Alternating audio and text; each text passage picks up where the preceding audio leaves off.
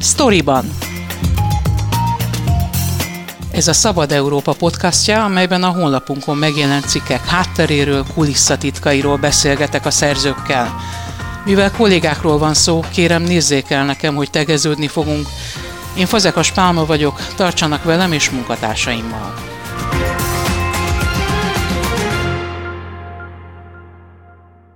Tavasszal arról írt a német Der Spiegel, hogy mi korábban az Orbán kormány hagyományosan kiemelten kezelte a német cégeket, most már inkább az a jellemző, hogy átvennék a helyüket, és ezt olyan nyomásgyakorlással teszik, amely már a német politikai köröknek is szemet szúrt. A Bundestagban egyenesen maffia módszereket emlegettek. Ezt és általában a mélyponton lévő német-magyar kapcsolatokat vette Górcső alá cikkében Keller-Alánt Ákos, a Sztoriban vendége. Szervusz Ákos, köszönöm, hogy elfogadtad a meghívást. kétezer-tízben a választási győzelem után Orbán Viktor első útja Angela Merkelhez Berlinbe vezetett, ez azonban jócskán megváltozott az elmúlt időszakban. Mi jellemzi most a politikai kapcsolatokat? kétezer-tízben még sok szempontból ugye más volt a helyzet, egyrészt akkor még nem lehetett tudni, hogy milyen kormányzást, milyen uniós politikát, milyen külpolitikát fog vinni Orbán Viktor. Akkor Angela Merkel volt a német kancellár, aki ugye a cé dé u cé es u-nak volt a kancellár, német kancellárról, de ugye a cé dé u cé es u-ból,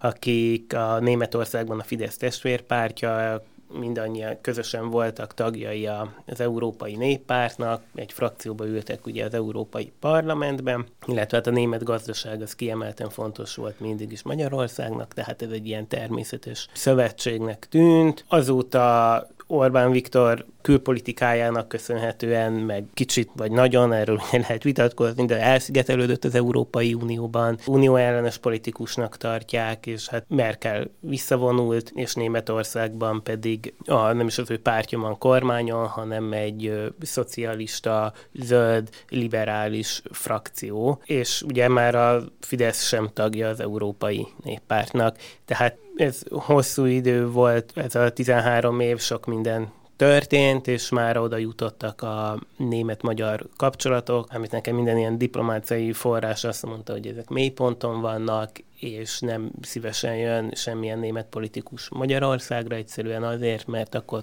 találkozni kellene a kormány megfelelő szintű képviselőivel, és ezt mindenképp szeretnék elkerülni. Tulajdonképpen államtitkári szinten vannak csak egyeztetések, ami nagyon alacsonynak számít. Nyilván ilyen uniós ügyekben, tehát Orbánt le lehet fotózni a Scholzzal, mert Európai Uniós fórumokon találkoznak, de kétoldalú egyeztetések nincsenek. Ugye tavaly októberben is találkozott még Scholz-al Orbán. Igen, erről azt Orbán mondták jól nekem, hogy meg korábban le volt egyeztetve ez a találkozó, még Angela Merkel idejéből. Megörökölt találkozó Megörökölte, volt. Így van. De hogy az is mutatja, hogy nincs jó viszony a két kormányfő között, hogy nem volt sajtót, közös sajtótájékoztató a találkozó után, nem adta ki közleményt, pedig ez a szokás amúgy, hogy így zárják rá a találkozót. Az egyik diplomáciai forrásod arról is beszél, hogy a jegybank alelnökből miniszteri avanzsát Nagy Márton kinevezése, ugye ő felel most a német-magyar gazdasági kapcsolatokért, ez a terület hozzátartozik, ez erősen rontott ezeken a kapcsolatokon, vajon mi lehet ennek az oka, mire utalhatott a forrásod?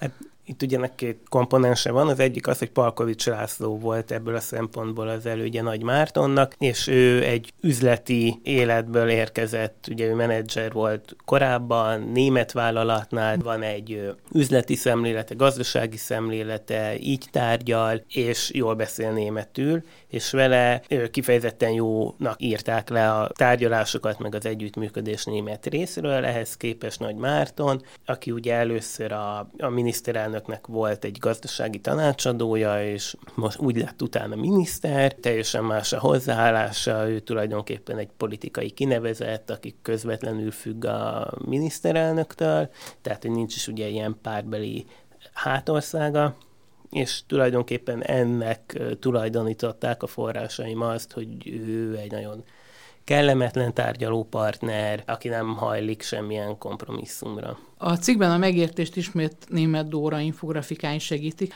Beszéljünk egy kicsit a gazdasági részéről. Azt is mondják a források, illetve arra utalsz, hogy kétezer-tizenkettő óta szorulnak ki Magyarországról folyamatosan ezek a német cégek, akkortól megfigyelhető a tendencia.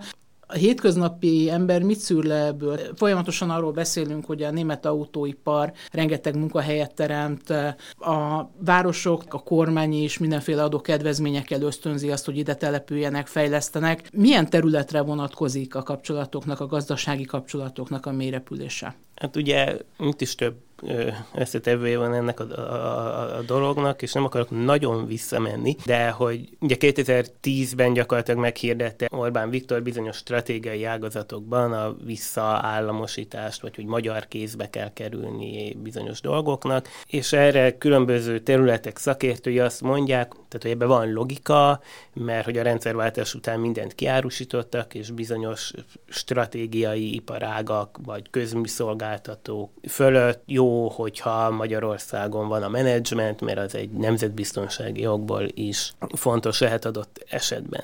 Emlékeztetőül mondjuk el, hogy melyik ez a négy terület, amire azt mondta Orbán Viktor, hogy fontos, hogy magyar kézben legyen. A média, a bankok, pénzügy, energia és kiskereskedelem. De ugye ez azóta bővült, bankok, pénzügyi hálózat, telekommunikáció, lett ilyen infrastruktúra. És hát azért látjuk azt, hogy ugye amikor Orbán Viktor azt mondja, hogy magyar kézbe kell kerüljön, akkor ő arra gondol, hogy az ő szövetségeseinek a kezébe kell, hogy kerüljön. A médiában ugye több német érdekeltség volt, ott különböző üzleti és hatósági nyomások vezettek oda, hogy tulajdonképpen az er té el-t kivéve minden nagy külföldi, meg ugye főleg német cég kivonult, főleg, hogyha az ilyen közélettel is foglalkozó médiumokról beszélünk, és a bankok, energia ott szintén megtörtént az, hogy külföldi érdekeltségek kerültek magyar kézbe, egyedül a kiskereskedelem az, ami nagyon sokszor elmondanak, nem csak Orbán Viktor, hanem akár Lázár János, vagy más miniszterek, hogy az fontos, hogy magyar kézbe kerüljön a többség, de ezt eddig nem sikerült megoldaniuk. A telekommunikáció területén zajló változásokat az pedig több cikkben is végigkövette a Szabad Európa. Igen, hát itt a Vodafone megvásárlása és a négy i gé fölépítése az, ami egy jelentős mérföldkő, igen. Ugye az egyik forrásod az úgy fogalmaz, hogy eleinte kiterítették a vörös szőnyeget a német befektetők előtt, és ez a szőnyeg évről évre egyre kisebb és kisebb lett. Igen, mert hogy egyre több olyan terület van, ahol már nem érzik biztonságban magukat a külföldi cégtulajdonosok, és hogy az elején még úgy volt, hogy ezeket, amire azt mondta Orbán Viktor kétezer-tíz után, hogy ez a stratégiai, úgy gondolták, úgy értelmezték ezt a kijelentést, hogy ezen kívül mindenki szívesen látnak, de hogy aztán egyre több olyan szabályozás lépett életbe, ami egyre több területre terjesztette ki ezt a gazdasági nacionalizmust. Milyen mafia módszerekre gondolhatott vajon a Der Spiegel, amikor ezt emlegette? Milyen mafia módszereket említettek a politikusok a Bundestagban? Van erről információd? Hát egyrészt itt szerintem gondoltak a különböző személyre szabott szabályozásokra, hatósági ellenőrzésekre, amik szelektívek, illetve arra, hogy amikor ezek lezajlanak, és elindul egy-egy vizsgálat, vagy kijön egy ilyen célzott szabályozás, ami nagyon érzékenyen érinti az adott ágazatnak, vagy cégnek a jövedelmezőségét, akkor egy idő után érkezik egy telefon egy vételi ajánlattal. Nem is igazán azt mondják, hogy maga a szabályozás az, ami bántó, hanem az alkalmazás, a differenciált alkalmazása, jól értettem. Igen, mert ugye Magyarország az Európai Unió tagja, és nem lehet olyan szabályozást, törvényi szabályozást elérni, ami törvényszövegeben tesz különbséget a külföldi tulajdon és a magyar tulajdon között, ezért máshogy oldják meg azt, hogy bizonyos szabályozások célzottak legyenek. Ugye erre az egyik legnyilvánvalóbb példa ez a kiskereskedelmi különadó, ahol mivel a magyar tulajdonú cégek egy ilyen franchise cégstruktúrában működnek, aminek az a lényeg, hogy sok kicsi cégből áll össze a nagy hálózat, a külföldiek pedig egy nagy cégbenként működtetik a sok boltjukat, ezért úgy volt megfogalmazva a törvény, hogy csak a nagy cégekre vonatkozzon, a sok kicsiből állóra nem, és így lehet azért trükközni a, a szövegezéssel, másrészt meg a végrehajtással piacsal, ott szintén lehet ki hova menne ki ellenőrizni, akár a NAV, akár a fogyasztóvédelem, azt ugye nehéz megfogni így szabályozás, hogy kívülről. A másik meg ugye hát a hatóság, hogy kihez megy ki, itt akár lehet említeni a gé vé há-t is, hogy ki ellen indít vizsgálatot, mert ez így nincs benne effektíve, hogy mindig mindenkit ugyanúgy kell ellenőrizni. Szintén az egyik forrásod úgy fogalmaz, hogy ezek után, ahogy te is mondod, kapnak egy ajánlatot, tehát tulajdonképpen a kormánynak, amely egy kicsit úgy tűnik, mintha lélektani hadviselést folytatna, már csak ki kell várni, hogy elege legyen ezeknek a cégeknek, és elfogadják ezt a bizonyos ajánlatot. Azt is mondja, ami elég megdöbbentő, hogy nem egyedi eset ez a módszer, ez a stratégia, de nem uniós országokban találkoznak ezzel, hanem Oroszországban és inkább Közép-Ázsiában látnak hasonló mentalitást a kormányok részéről. Említetted az előbb az uniós szabályozást. Miben reménykednek a német cégek? Vajon kaphatnak-e uniós támogatást ahhoz, hogy ez a folyamat leálljon? Tavasszal már volt erről egy meghallgatás az Európai Parlament egyik bizottságában, ahol nem csak német egyébként, hanem osztrák és francia cégek is panaszkodtak erre. Ezután nyilatkoztak német é pé képviselők is a maffia módszerekről és arról, hogy mennyire megdöbbentette őket, amiket hallottak ezektől a cégvezetőktől, illetve már az ország specifikus ajánlásokban is ö, megjelent. Most itt az egyik ö, nyári országspecifikus ajánlása volt az Európai Unió tanácsának, ahol tényleg majdnem egy egész á négyes oldalon keresztül foglalkoznak konkrétan csak ezzel a problémával. Tehát úgy tűnik, hogy itt nagyon képbe vannak azzal, foglalkoznak is, és ugye nekem egy német diplomata azt is mondta, hogy ő hozzájuk is nyilván eljutnak ezek a problémák. Ők is az Európai Unió szintén próbálják ezt a problémát kezelni. A beszélgetésünk elején említetted, hogy azért van egyfajta logika abban, hogy bizonyos területeket, bizonyos vállalkozásokat magyar tulajdonban, állami tulajdonban szeretne tudni a kormány.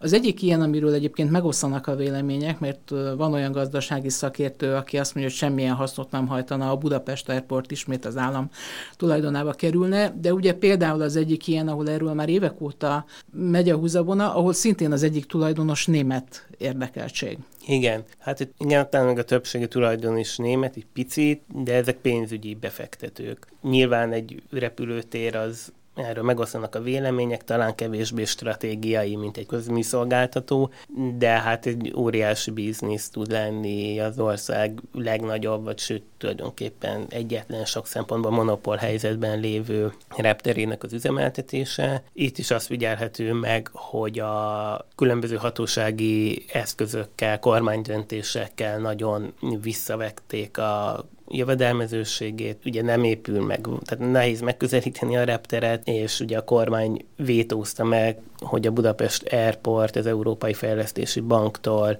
fölvehessen egy komoly hitelt a Covid miatti leállás utáni helyreállítás miatt, viszont hogyha ezek a hatósági szabályozások eltűnnének, akkor ez egy nagyon-nagyon jövedelmező biznisz tud lenni egy ilyen repülőtérnek a működtetése. A másik terület, ami talán szintén kevésbé van szem előtt, de nagyon fontos, ez a cementgyárak területe, ahol szintén jelentős német befektetők vannak. Ugye róluk szólt ez a Spiegel cikk, amit behozta a közbeszédbe a problémát. Magyarországon három cementgyár van, amit két cég üzemeltet, és két cementgyára van egy német vállalkozás, vagy két német cég közösen. A harmadik cementgyárat egy svájci cég birtokolja, és itt a kormány a Covid után körülbelül, amikor itt megkezdett válságba kerülni az építőipar, akkor volt látható az, hogy a kormány ráfordul az építő anyaggyártókra is, és itt nem csak a cementgyárakról van szó, én itt arról írtam, mert a német cégekről írtam,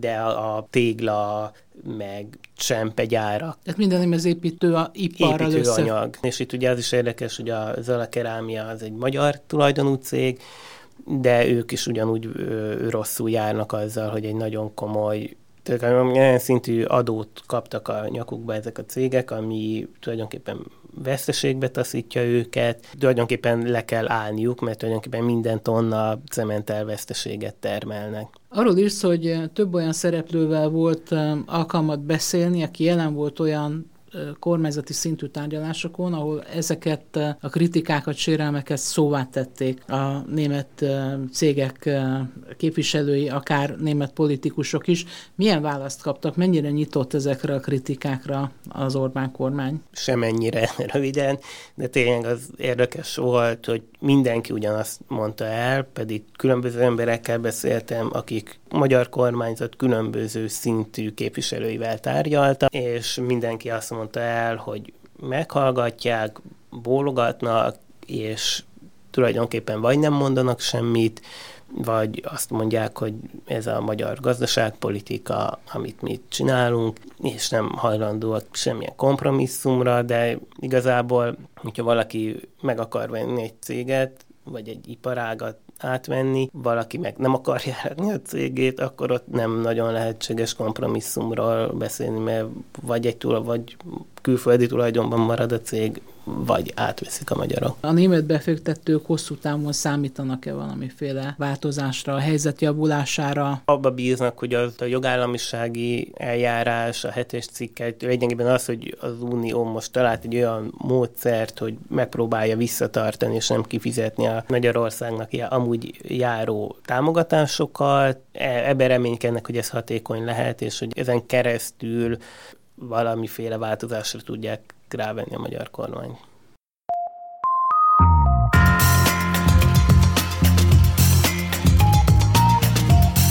Ez volt a Sztoriban, a Szabad Európa podcastja, a honlapunkon megjelent cikkek hátteréről, kulisszatitkairól.